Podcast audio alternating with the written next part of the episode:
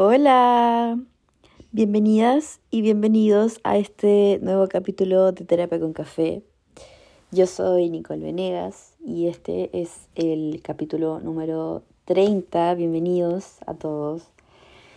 Eh, espero que estén teniendo un muy tranquilo domingo de invierno, que en verdad es otoño, pero en verdad parece invierno. Em, probablemente yo lo he mencionado antes, pero los domingos siempre han sido, para, por lo menos para mí, han sido con una sensación un poco extraña. Pero siempre los domingos tienen una vibra diferente a otros días. Y creo que por eso me gusta más subir los capítulos el lunes. Pero bueno, hoy es domingo, así que espero que estén teniendo un muy buen domingo. eh, capítulo 30. Eh, yo pensaría que 30 capítulos hablando ya no tendría temas, pero en realidad todavía me queda mucho por hablar. Y mm, pensé que se me había agotado la, la creatividad, pero en realidad no. En realidad no, podría ser peor. pero este capítulo está bastante interesante. Eh, como se puede ver, eh, con una pregunta, es quién soy.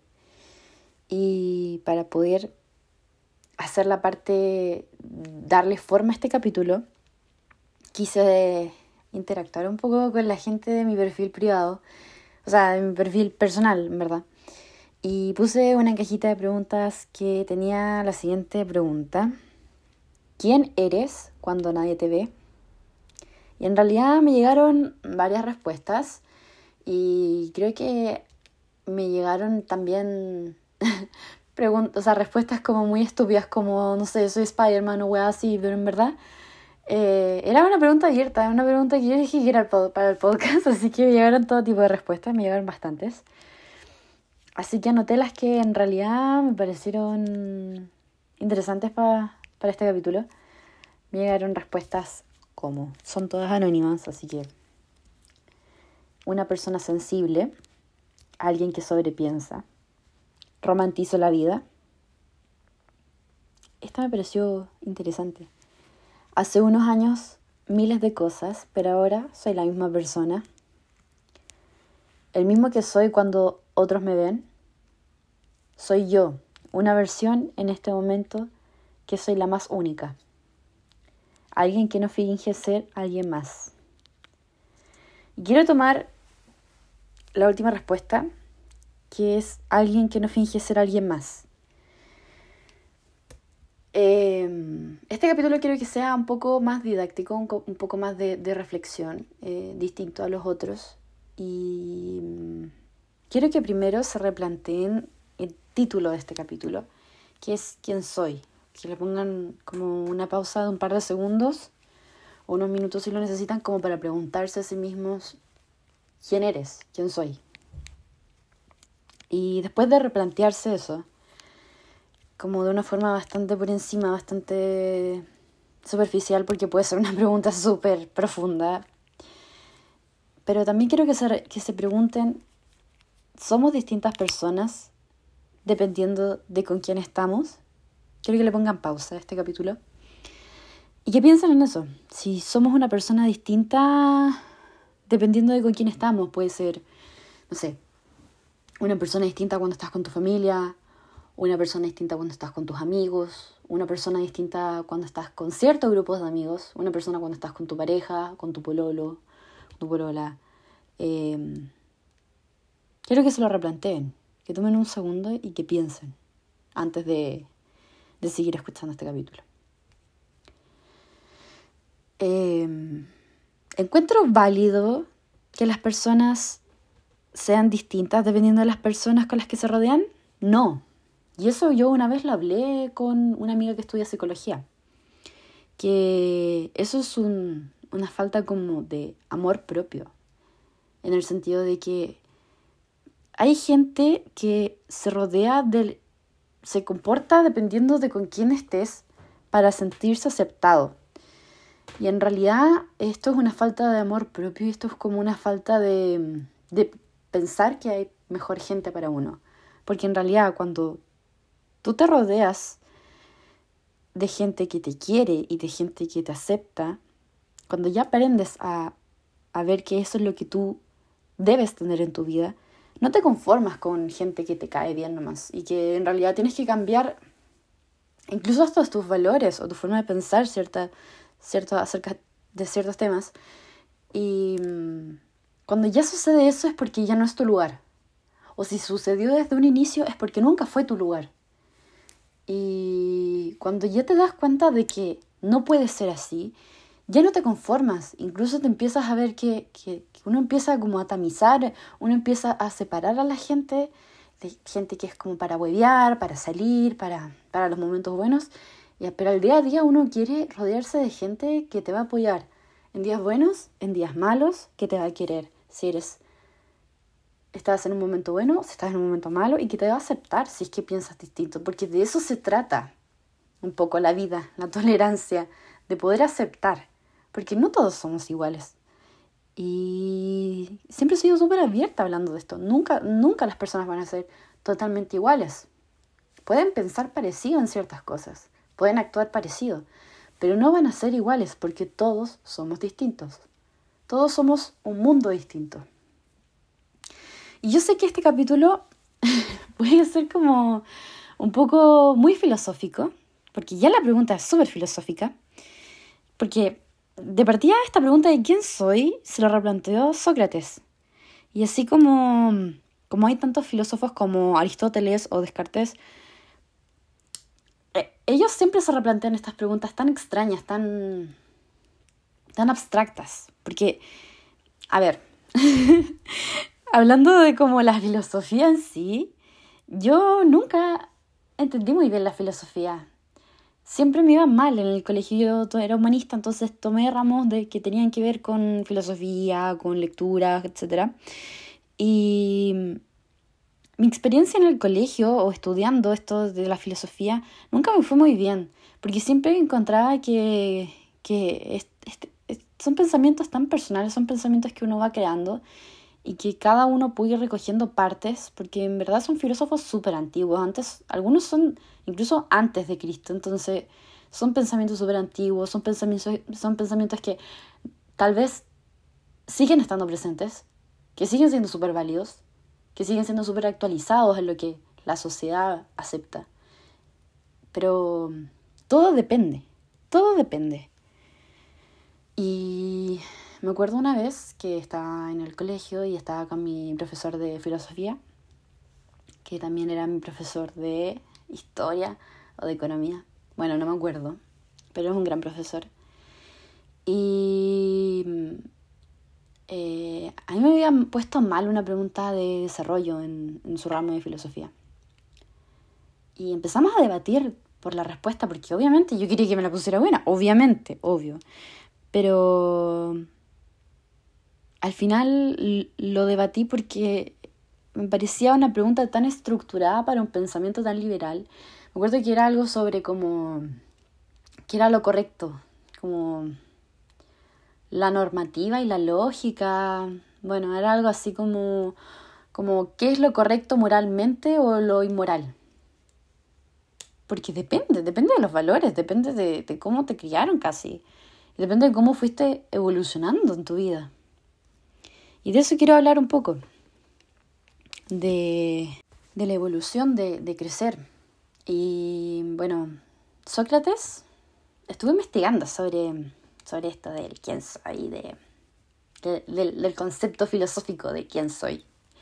Una vez Sócrates dijo que conocerse a sí mismo es casi una obligación humana, una obligación del ser humano. Y en realidad a veces es tan complejo hablarse a uno mismo, entenderse a uno mismo, incluso a veces es muy complicado expresarse en palabras. A veces uno quiere decir una cosa y termina diciendo otra. Y es complejo. Es complejo las relaciones humanas en sí, pero también es complejo poder entenderse. Por ejemplo, cuando tú estás viviendo un momento extraño, pongámosle la situación como extraño, es complejo ponerlo en palabras, como describirlo, dejarlo como en una forma concreta. No siempre es fácil. Y, creo que es toda una ciencia, es todo como un, un hecho poder decir, no, yo me conozco completamente, yo sé cómo soy. Y no sé, eh, yo ocupo este término que yo lo conozco, yo sé que no va a ser eso. Y en realidad tú tienes que conocer muy bien a la gente cuando dices eso, porque pones las manos al fuego con muchas cosas. Porque la gente no va a cambiar de un día para otro, obvio. Pero sí puede ir avanzando o evolucionando, pero eso lo voy a tocar más adelante. Cuando yo creo que la mayoría de las personas que vayan a escuchar esto pero cuando tú vas a una entrevista de trabajo, normalmente te hacen describirte. Normalmente llega el momento que te preguntan lo, típico, que es como, ¿por qué deberías trabajar aquí? O, no sé, como, em, ¿qué nos aportarías a la empresa? O ¿qué nos aportarías al local? No sé, depende. Bueno, pero normalmente incluye las preguntas como, no sé, destaca tres cualidades en ti. Mm, y uno dice, no sé, soy, activo, soy activo, soy eh, forzado, no sé, bueno, etcétera. Puede ser cualquier respuesta. Pero cuando te dicen, eh, reconoce lo malo como lo que te faltaría trabajar en ti, e, es una respuesta muy fácil. A los seres humanos siempre les ha costado mucho más reconocer lo bueno que lo malo. Y eso es porque a veces uno es muy autoexigente, uno es muy crítico con uno mismo. Pero con el resto no, con el resto tú nunca le quieres decir, oye, fallaste en esto. O, oye, no me gustó lo que hiciste. Eh, nos cuesta mucho, nos cuesta mucho decir las cosas malas del resto, pero de nosotros nos cuesta mucho menos. Y, es algo que no tiene que ver con la valorización de uno mismo, con el amor propio o capacidad de, de interactuar con el resto de las personas, sino que tiene que ver con algo que va en nuestra naturaleza, que nos cuesta reconocer lo malo de los otros porque lo preferimos justificar, claramente. Pero nos cuesta reconocer lo bueno, como decir, ¿qué tengo yo de bueno para ofrecerle al mundo? ¿Y por qué es tan bueno que lo puedo reconocer? No sé, se te va a venir primero a la mente, no sé, soy flojo, me cuesta levantarme, me cuesta ser puntual, eh, me cuesta comunicar cómo me siento, no sé, etc. siempre uno reconoce más las cosas malas que las buenas. Pero eh, es que yo igual quiero que pausen este capítulo de nuevo y que piensen como, ¿por qué es más fácil reconocer lo bueno? O sea, de nuevo, ¿por qué es más fácil reconocer lo malo en nosotros antes que lo bueno? Pausenlo, hagan una respuesta como personal a esto, porque como dije y mencioné antes en el colegio cuando peleaba con mi profesor, como son preguntas tan abiertas, son preguntas con una respuesta tan personal, que me encantaría que, que este capítulo sea un poco más dinámico en ese sentido de que se puedan replantear, que sea un capítulo como más de, de self-care, como de o más de que self-care, como de, de autoanálisis, pongámoslo así. Me encantaría que fuera así. Entonces por eso pónganle pausa y háganse la pregunta. Llaman tres preguntas. Espero que lo hayan pausado tres veces. Em, bueno, ¿quién soy ahora? Personalmente, creo que para poder hacer este capítulo tuve que, que, ponerme audífono y ponerme a pensar como quién soy ahora. Porque yo puedo preguntar quién soy, pero puede ser una pregunta súper amplia. Pero ¿quién soy ahora? Ahora estoy como en un proceso de, descubrimiento, que no es malo, pero eso en una etapa donde me pongo en, en, cuestionamiento muchas cosas en mi vida, como, como estoy entrando en una etapa nueva en mi vida, los 20, dejar atrás la adolescencia un poco, eh, entrar como en una etapa un poco más de yo misma adulta. Eh, yo no me siento adulta, claramente pero le pasa a casi toda la gente que está pasando por los 20, entre los 20 y los 24, que te cuesta reconocer que eres adulto. Todavía piensas que, que eres chico. Normalmente porque viven todavía con los papás o porque miles de cosas. Pero siento que me he cuestionado mucho antes era una persona un poco impulsiva y un poco como de, de mirar todo un poco negativo. Y estoy hablando meses atrás, no hace tanto. Y en mi mente primero venía obviamente lo negativo, después venía lo positivo, porque claramente está esta teoría de la típica, estoy segura que todos lo han escuchado, el vaso medio lleno y medio vacío. Tú puedes mirar cierto tema desde el vaso medio lleno, positivo, o desde el vaso medio vacío, lo negativo. Y estoy como en ese, en ese proceso de, de ver que, de qué lado voy a ver. Si lo voy a cambiar o lo voy a seguir así. Pero lo que sí sé es que sí que hago las cosas desde el corazón. Que las cosas que hago en este momento las hago desde el corazón y no porque quiera complacer el resto. Es un momento muy lindo en mi vida en ese sentido. Y yo también sé que soy súper dura conmigo mismo. Yo creo que soy mi mayor crítica con lo que hago, con el podcast, con mi tienda, con mis estudios, con mi forma de actuar. Soy súper dura conmigo misma porque me esfuerzo siempre por ser la mejor versión de mí misma. Y en eso a veces me presiono demasiado y me estreso sola. Y lo llevo sola pero también sé que mi bienestar no, no puede ser interrumpido por, por, hacer feliz a alguien más. Antes que a mí. O sea, no, no puedo yo sacrificarme por hacer feliz a alguien más. Y es en todo ámbito, romántico, relaciones humanas, con amigos, con familia. Porque yo adoro a mi familia.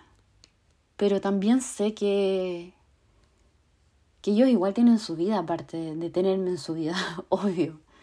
Y creo que poder ver que mi bienestar igual es importante y es igual de importante que el resto, cuando una persona es empática, se tiende a confundir eso.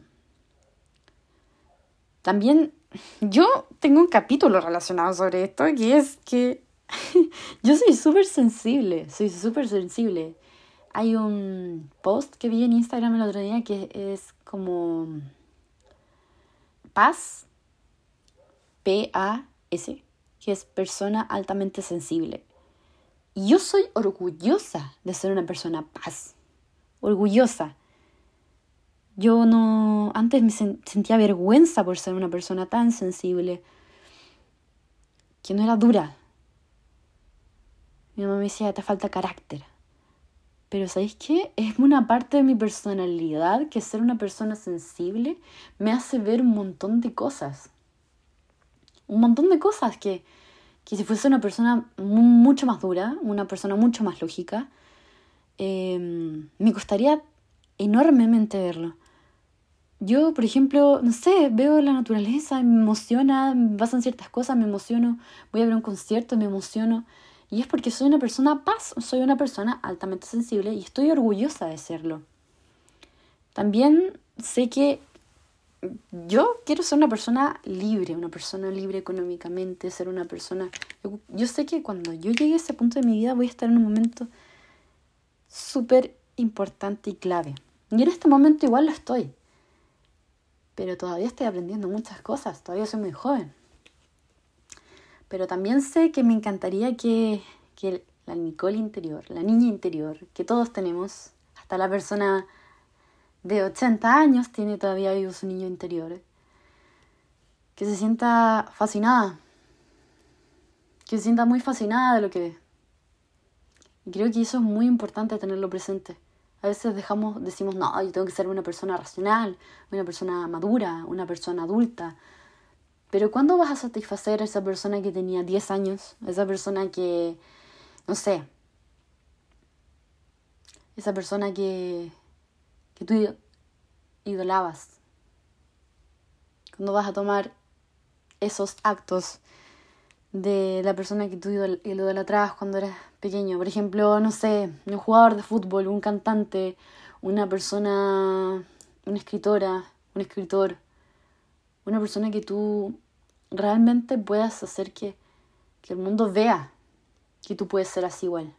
Porque no hay una regla para poder ser una persona que te puedan idolar o que te puedan como sentir como una inspiración. Creo que eso es lo que haría demasiado orgullosa a mi niña interior. Que una persona que, que no le dé miedo su risa o que no le dé miedo expresarse, que no le dé miedo lo que diga el resto, claramente que, que ser una persona libre. Creo que eso es como mi mayor sueño, una libertad, no sé, infinita. Y me hay otra pregunta, como, ¿quién fui? Como, ¿quién fui en mi pasado? Y, y aquí entra algo súper importante que al final dicen como las películas, dicen, hace no sé, unas dos semanas vi una película que, que esta actriz, creo que, que era Julia Roberts, en Comer, Rezar y Amar, como que ella le decía a una expareja como, no me importa quién fuiste antes, yo quiero estar contigo y la weá, la weá. Pero al final, sí importa. Sí importa, porque tu pasado es lo que te tiene acá ahora. Ya sea malo o sea bueno. Lo importante es que hayas aprendido. Si sigues siendo la misma persona después de haber cometido errores, algo está pasando. Porque por algo fue un error, por algo le hiciste daño a alguien, por algo te hiciste daño a ti.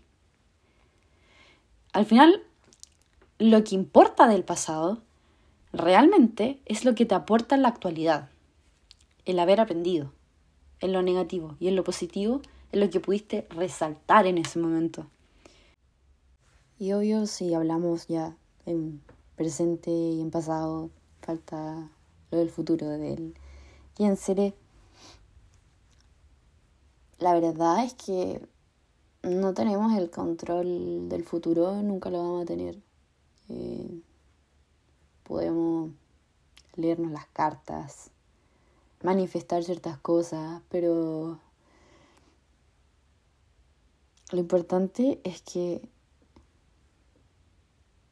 uno pueda ser mejor de lo que es ahora, ser una evolución de la versión que eres ahora. Si no crees que, que lo vas a hacer, algo estás haciendo mal. Cuestiónate lo que estás haciendo hoy día. Cuestiónate tus hábitos. Cuestiónate la gente de la que te rodeas. Cuestiónate tus metas. Cuestiónate tu felicidad. Porque al final el quién eres en un futuro puede ser considerado no mañana, porque la gente no cambia de un momento a otro. Y la gente sí cambia, pero la gente tiene que cambiar porque esa persona quiere cambiar. Si tú tienes que pedirle a alguien que cambie para poder tenerlo en tu vida, estás haciendo algo mal. La gente va a cambiar cuando se dé cuenta que tiene que cambiar, si es que está haciendo algo malo. Porque si no lo está, ¿cuál es la necesidad? La gente cambia cuando se lo propone, no cuando los otros se lo piden. Así que cuestiones chicos. Espero que tengan una muy buena semana. Gracias por escuchar este capítulo, este capítulo filosófico. Eh, hay invitados para el próximo capítulo. Estoy muy feliz por eso. Y eso. Espero que se les venga la mejor semana. A mí me quedan un par de semanas de clases. Así que estoy full ahora, pero debía capítulos. Así que mm, la otra semana espero ya tener un nuevo capítulo para ustedes. Un capítulo mucho más, no tan profundo como este, porque te sentí que fue profundo, pero creo que estoy en una etapa en mi vida en la que puedo crear estos capítulos un poco más de introspección. Así que eso. Besitos y bye.